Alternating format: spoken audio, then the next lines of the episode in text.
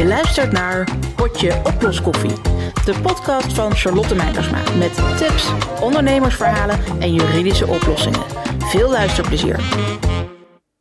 Ik heb ze niet geteld, maar ik denk dat ik misschien eh, een stuk of zeven van die boeken heb staan die je dan zogenaamd tegen verzendkosten kon krijgen.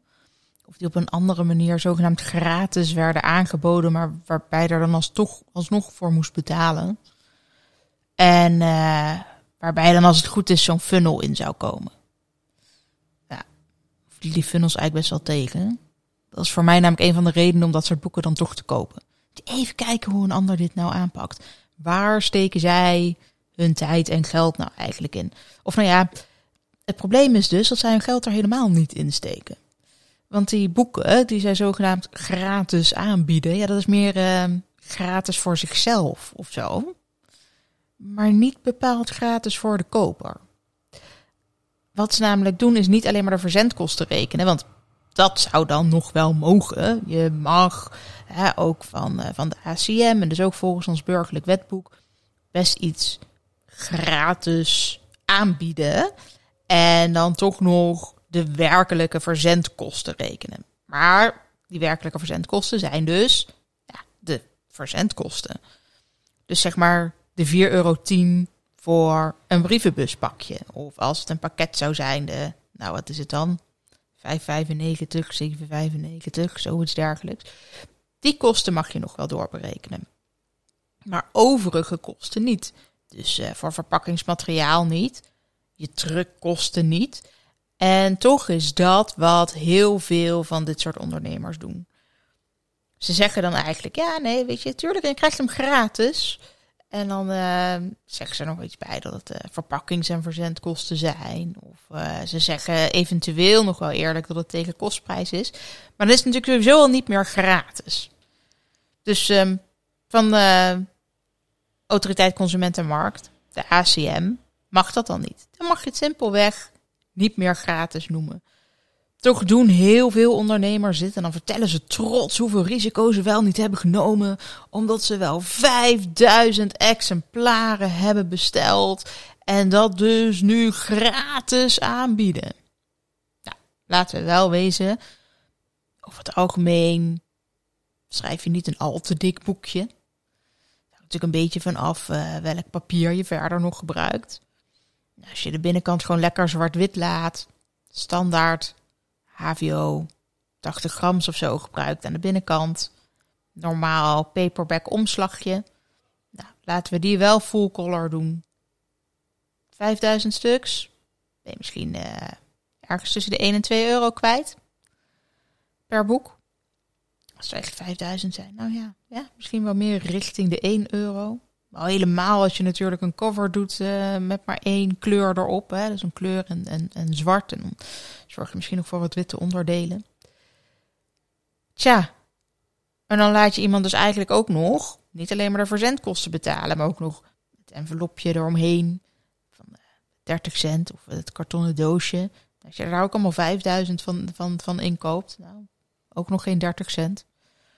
Die 4,10 euro verzendkosten, die euro voor dat boek, nou, keurig je BTW er nog bij. Dus meestal betaal je dat boek gewoon volledig zelf en krijg je het helemaal niet gratis.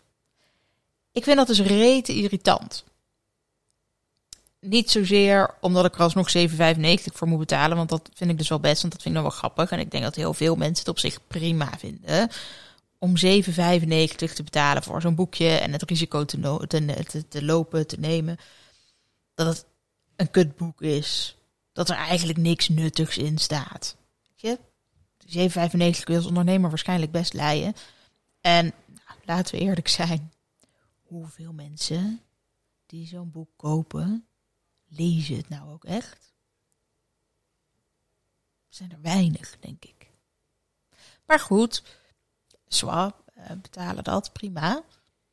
Maar waar het dus eigenlijk misgaat, of wat ik er zo irritant aan vind, is dat ze maar blijven roepen dat het gratis is.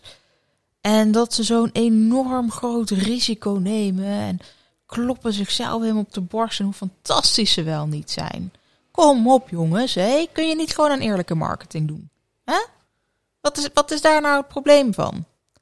Verkoop je nou echt beter door zo oneerlijk te zijn? Is dit nou, nou ja, waar we jou op moeten vertrouwen? Hoe zit jouw dienstverlening dan verder eigenlijk in elkaar? Is de, rest van je aanbod dan wel eerlijk? Als jij me van alles belooft, moet ik dat dan wel vertrouwen? Of moet ik dus alles met een korreltje zout nemen, omdat je zelfs hier al kennelijk over wil liegen?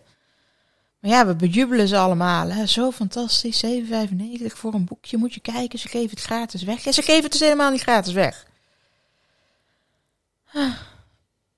En dan zo'n funnel daarachter, waar ik helemaal geen toestemming voor heb gegeven. Waarbij ik vooraf ook niet de optie kreeg om me daarvoor uit te schrijven. Terwijl dat wel moet. Want dat is natuurlijk het voordeel. Hè? Als je iets verkoopt, al wel. Nee, wacht even. Nee, wacht even. Hé, hey, jongens, wacht. Ik ben helemaal geen klant bij je geworden. Want ik kreeg het gratis. Toch? Ja. Nee, wacht. Als de ACM zegt dat, of die zegt over als er geen financiële transactie is geweest in de zin van je hebt niks gekocht en het was gratis, dan ben je geen klant. En ik heb niks gekocht. Ik betaalde alleen die verzendkosten. Maar dan ben, ben, ben ik dus nog geen klant geworden, want ik kreeg het gratis. En die verzendkosten, ja, die heb ik feitelijk via jou en PostNL betaald. Huh. Ja. Dus uh, ja, nou ja, nu ik dus ook geen klant van je ben, mag je me dus helemaal niet mailen of bellen door, uh, hoe heet die tent? Salespassie. Met een standaard scriptje. Oh, heel wat leuk. Maar um, ja, kijk. Die uh, acquisitie bij klanten, e-mail, telefonisch of een DM. Die commerciële communicatie naar klanten toe mag dat wel. Maar, maar, je moet ze vooraf dan wel die opt-out hebben geboden. Dus die commerciële contactmomenten mogen pas plaatsvinden nadat iemand de mogelijkheid heeft gehad om te zeggen: Ja, oh, wacht even, ik ben wel klant bij je geworden. Maar uh, die commerciële communicatie van jullie, die hoef ik niet. Dus stel dat ik wel voor dat boek betaald zou hebben, dan had ik die opt-out moeten krijgen vooraf. Het recht van verzet, noemen wij juristen dat dan. Die krijg ik al nooit. Maar nu je me dat boek gratis hebt aangeboden, ben ik helemaal geen klant van je geworden. Dus mag je me helemaal niet mailen. Of laten bellen. Of op een andere manier commercieel met me communiceren. Dan heb je gewoon ordinaire toestemming van me nodig. Nou, en dan denk je dat lossen we op. Want uh, we zetten bij die koop zo'n vakje eronder en ze zijn verplicht om dat aan te vinken. En daar staat dan bij, we mogen je nog commercieel benaderen met uh, mooie aanbiedingen of zoiets. Um, ja, maar uh, ja, nee, ja, nee dus. Want dat soort toestemming moet ik namelijk wel vrij kunnen geven. Je kunt me helemaal niet dwingen om die toestemming te geven, omdat ik anders je boek niet uh, gratis mag kopen. Nee, zo werkt dat niet. Die toestemming moet ik geven omdat ik die toestemming wil geven. Niet omdat ik anders iets anders niet kan krijgen en het daar dus opeens een voorwaarde voor is geworden. Dus dat betekent dat al die telefoontjes en die e-mailtjes die komen, dat die helemaal niet mogen. Die telefoontjes zijn trouwens allemaal hetzelfde. Hè? Dat, allemaal hetzelfde script, volgens mij allemaal van salespassie. Laatst deed ik ook mee aan een Um, tenminste, ik dacht dat ik aan een webinar mee zou gaan doen, maar toen leek het er heel erg op dat het opgenomen was. Toen ben ik ermee gestopt en toen werd ik gebeld met, uh, ja, je hebt meegedaan aan de challenge. Challenge? Nou, niet meegedaan aan een challenge. Ik ging een webinar volgen. Jawel, volgens mijn systeem heb je meegedaan aan een challenge. nou ja, het leek er inderdaad wel op dat dit het laatste webinar van die challenge was, maar die challenge heb ik niet meegedaan. Oh ja, nou ja, goed. Maar uh, vond je het leuk? Dat is altijd, hè? Eerste vraag. Vond je het leuk? Bij dat boek ook. Vond je het een goed boek? Nou ja, ik heb net twee dagen in huis, maar nog niet gelezen. Oh, oh. Maar uh, ben je ondernemer? Uh, ja, ik moest mijn bedrijfsnaam invullen, toch? Ja. Hoe kon ik ook alweer een bedrijfsnaam hebben als ik geen ondernemer zou zijn? Hm. En als je mij klant wil maken, is dan niet heel interessant om te weten wie je belt? Ja, ja, ben, ben je al lang ondernemer? Ja, ja, ben al een tijdje ondernemer. Oh, oh, nou wat leuk. Nou, wat leuk dat je al een tijdje ondernemer bent, zeg. Nou, leuk. Ja, poepoe. Nou. En loopt het een beetje? Nou ja, als je me net hoe het wil zien. Hè. Oh ja, ja, ja, ja. Ja, kun je meer omzet gebruiken? Ja, maar ik kan altijd meer omzet gebruiken. Toch? Ja, als mijn kosten maar niet oplopen. Oh ja, nee, maar leuk. Heb je veel klanten? Oh jongens, dit standaard scriptje, ik word er zo, zo doodziek van. Maar goed, laat ik je dus even een aantal tips geven voor het geval jij zo'n ondernemer wil worden die ook zijn eigen boek wil uitgeven. Nou, ben ik zelf natuurlijk ook zo'n ondernemer die zo nodig zijn eigen boek uit wilde geven. Zo'n ondernemer ben ik al vijf keer geweest inmiddels. Um, de laatste keer iets succesvoller dan de voorgaande keren. Alhoewel het, uh, um, ik, ik er altijd uh, wel minimaal duizend stuks van elke titel verkocht heb. En ik hoorde laatst in de Business Books uh, podcast dat het gemiddelde kennelijk op 1200 exemplaren zit. Dus daar zit ik dan nog niet eens zo heel erg onder. Of tenminste van de oplages, nu niet eens van het aantal verkopen. Je weet natuurlijk nooit wat er gratis wordt weggegeven, wat er ergens uh, een vuilnisbelt eindigt. Maar uh, wat er gedrukt wordt is kennelijk het gemiddelde 1200.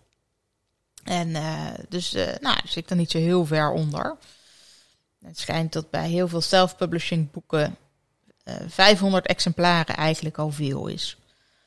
Als je wat merkt over de wat beter lopende boeken, nou dan, dan, dan lukt een paar duizend toch wel. Um, maar vanaf 5000 stuks komt er al snel zo'n stickertje voor op je cover. Dus dan wordt het al veel. Um, kortom, mijn laatste boek is duidelijk succesvoller dan die, uh, dan die eerste paar, dan die eerste vier boeken. Uh, daar heb ik uh, duizend exemplaren van verkocht. Van Contentrecht heb ik ook nog een digitale editie gehad, een e-pub. die is ook nog wel een aantal keer verkocht. Eerlijk gezegd weet ik niet hoe vaak dat via boekhandels is geweest. moet ik eens beter opzoeken wat die cijfers precies zijn. Via mijn eigen site kun je die ook nog als uh, e-pub kopen.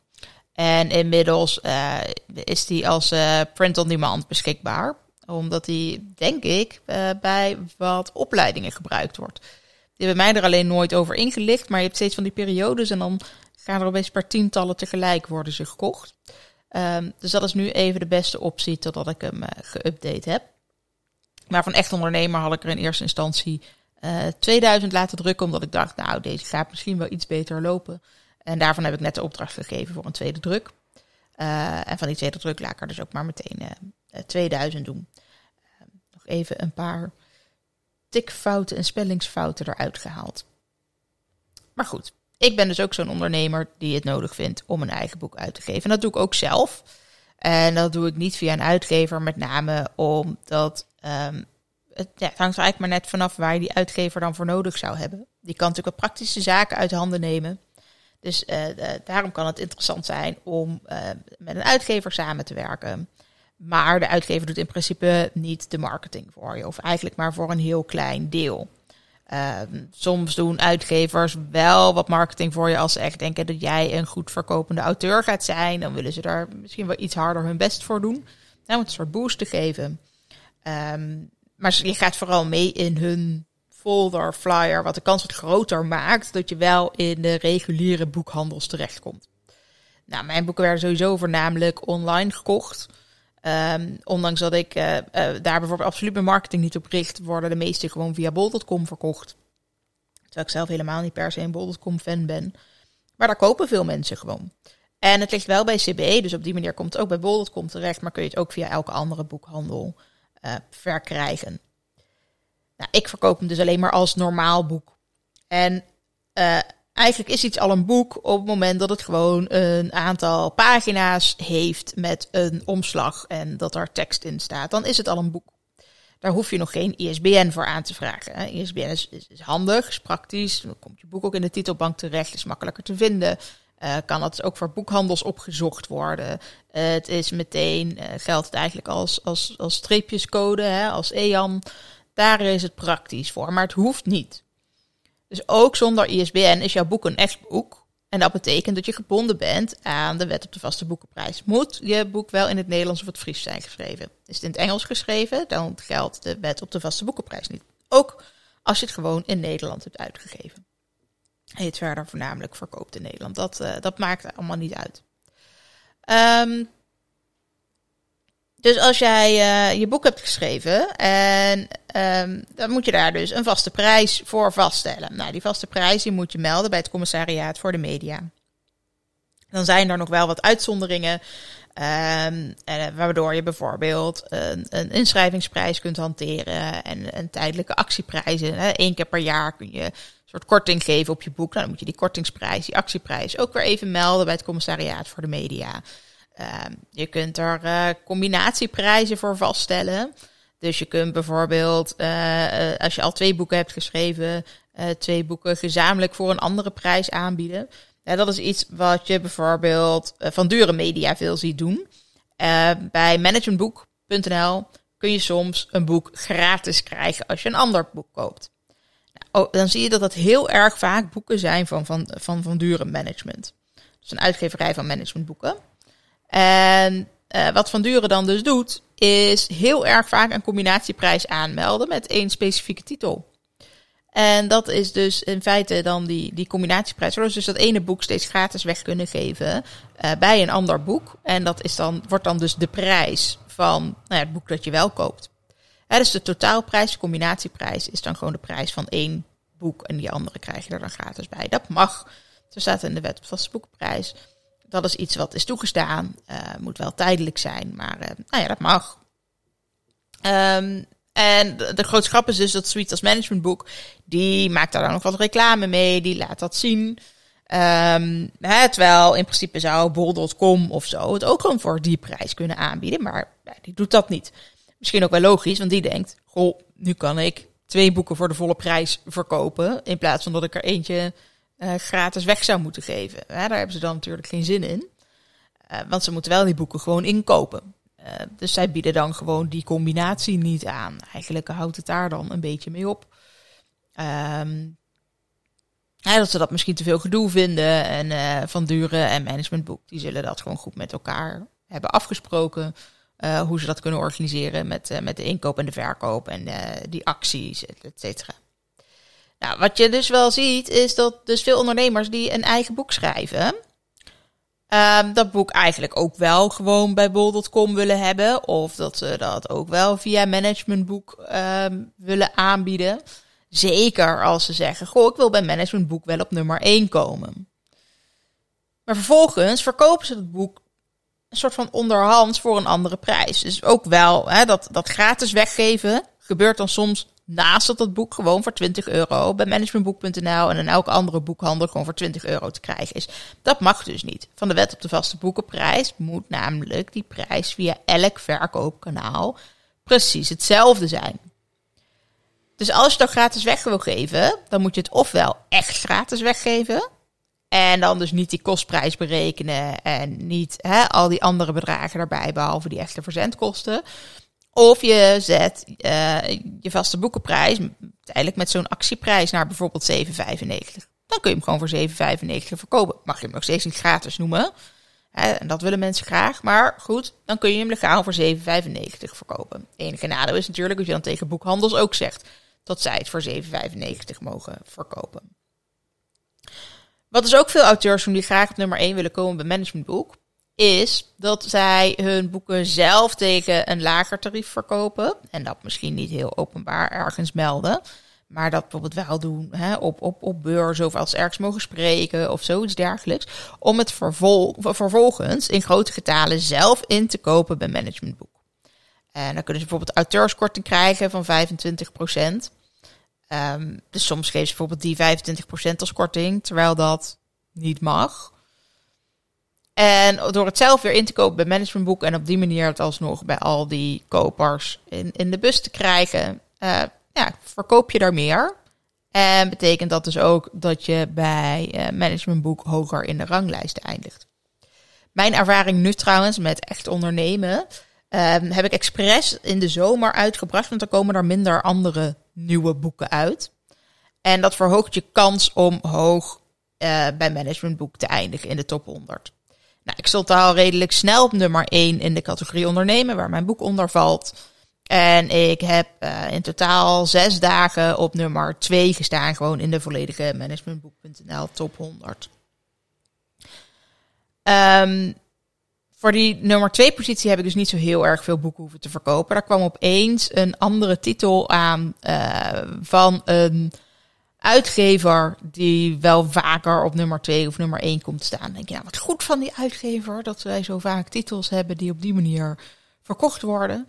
Uh, maar die staan altijd maar heel kort op nummer 2 of 1. En die komen daar ook altijd heel plotseling. Dus mijn vermoeden is een klein beetje dat dit een uitgever is die um, de boeken ofwel door de auteur ofwel door iemand anders gewoon in één klap in grote getalen laat inkopen.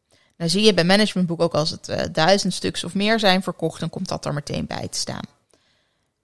Let maar eens op dat bij de nummer 1, behalve als van deze specifieke uitgever is, over het algemeen nog geen duizend exemplaren verkocht zijn. En dat er best een hoop boeken zijn die de nummer 1 positie nooit halen, maar die toch wel meer dan duizend boeken via managementboek.nl verkopen. Dus eigenlijk zegt die nummer 1 positie helemaal niet per se zoveel. Per saldo zou je kunnen zeggen, als jij op het juiste moment je boek uitgeeft en je weet er binnen een maand een stuk of 500 te verkopen, dan zou je daarmee op nummer 1 kunnen komen. Tenzij er dus opeens zo'n lul anders komt van zo'n uitgever die daar meer dan dat in één keer inkoopt. Tja, dan ben je van je troon gestoten. Um, en dan haal je dus ofwel die nummer 1 positie niet, of je bent er, uh, of, je bent er heel snel weer vanaf. Um, maar dat is dus een klein beetje hoe het werkt. Nou, is managementboek.nl is natuurlijk gewoon maar één verkoopkanaal. Uh, als je in de bestseller 60 terecht zou willen komen, dus dat is uh, zeg maar echt de algemene lijst, dan moet je ook opboksen tegen gewoon literatuur tegen alle boeken die te koop zijn. Dus die gewoon bij de Bruna liggen, zeg maar. Uh, en dan moet je gewoon via uh, boekhandels je boek verkocht hebben. En dat wordt steeds gemeten per week. Uh, dus dat betekent dat je in één week superveel verkocht moet hebben om daar, om überhaupt in die bestseller 60 terecht te komen. dat is echt, echt super lastig. Dan moet je er in één week, dus eigenlijk zeg maar al uh, die 500 of zo verkocht hebben. Um, of, of meer, dat, dat, dat weet ik eerlijk gezegd niet eens. Maar dat, dat gaat echt om um, in één week er veel verkopen. Anders kom je die bestseller 60 gewoon niet binnen. Nou, wil je daar hoog in eindigen, dan moet je dus nog meer kopen. Dus over het algemeen, als een boek überhaupt in de bestseller 60 heeft gestaan, um, dan heeft het op zijn minst een week lang super goed verkocht. En dan is het in elk een populair boek. Zeg natuurlijk nog niks over de kwaliteit. Maar goed, dat terzijde. Wat ik dus heel belangrijk vind, en dat is eigenlijk um, waarom ik deze podcast heb opgenomen. Of waarom ik hem nu aan het opnemen ben. Hij is natuurlijk nog niet opgenomen. Daar ben ik nu mee bezig. Is dat ik eigenlijk vind dat we af moeten stappen van al deze vieze, vuile trucjes. En iets gratis noemen terwijl het niet gratis is. En als we ergens een funnel achter zetten, dat we gewoon eerlijk zijn over die funnel. Um, volgens mij kunnen we gewoon aan eerlijke marketing doen, duidelijk zijn over hoe we overal uh, mee omgaan. Dat dit soort boodschappen er gewoon nog uh, achteraan komen. Hè, en accepteren mensen dat ook gewoon. Um, dus, dus volgens mij kun je gewoon het recht van verzet bieden. En, en, en wordt dat uh, helemaal niet altijd ingeroepen. Of wordt dat meestal niet ingeroepen. En is daar dus helemaal geen probleem om je, om je aan de wet te houden. Als je per se je boek gewoon voor een laag bedrag wil verkopen, maar het niet via de boekhandels wil verkopen, bied je het gewoon niet bij CB aan. Meld je het als vaste lage prijs bij het commissariaat voor de media. En dan heb je het ook gefixt mag je het alleen niet gratis noemen. Wil je het gratis weggeven, noem het dan ook echt gratis. En reken alleen maar verzendkosten. Probleem is dan dus, dan zijn die mensen ook geen klant en is je recht van verzet niet meer voldoende en moet je expliciet om toestemming vragen. Om mensen dus in je funnel te kunnen laten landen. Eh, dat is waarschijnlijk ook niet wat je wil. Maar laten we nou gewoon die marketing allemaal eens wat eerlijker en transparanter maken. Volgens mij is dat helemaal geen probleem. Um, ik vind het, het, de meeste mensen die de trucjes al kennen, die weten ook vaak wel dat er bij iets wat, wat, wat gratis genoemd wordt, ze toch wel meer moeten betalen. Dus je hoeft het ook helemaal geen gratis te noemen. Je kunt gewoon zeggen voor maar 7,95. Uh, leg gewoon uit dat het uh, dat is ter dekking van, van de kosten die je maakt.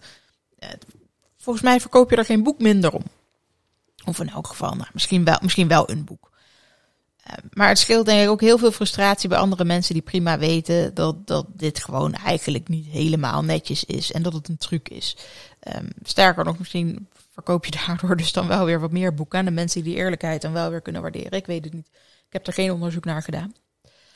Um, maar dat is dus eigenlijk een beetje mijn boodschap. Jongens, wil je een boek uitgeven? Prima. Doe het op de eerlijke manier. Wil je mensen je funnel inkrijgen? Ook prima. Doe het op de eerlijke manier. En die eerlijke manier draait voornamelijk om transparantie. Ja, jongens, dat is het. Nou, wil je meer van dit soort uh, transparante tips? Schrijf je dan ook vooral even in op mijn nieuwsbrief. Die probeer ik elke week te versturen. Je kunt je inschrijven via www.charleslaw.nl slash inschrijven. Uh, ik zal dat ook nog even in de show notes noteren, zodat het makkelijker is terug te vinden. Uh, ja, jongens, een, een, een nieuwsbrief die je natuurlijk geen nieuwsbrief mag noemen. Geen funnels, geen vuile trucjes. Uh, wel de enige plek waar ik nog wel eens korting wil geven op uh, producten en diensten en cursussen. Dankjewel voor het luisteren en heel graag tot een nieuwe potje oploskoffie.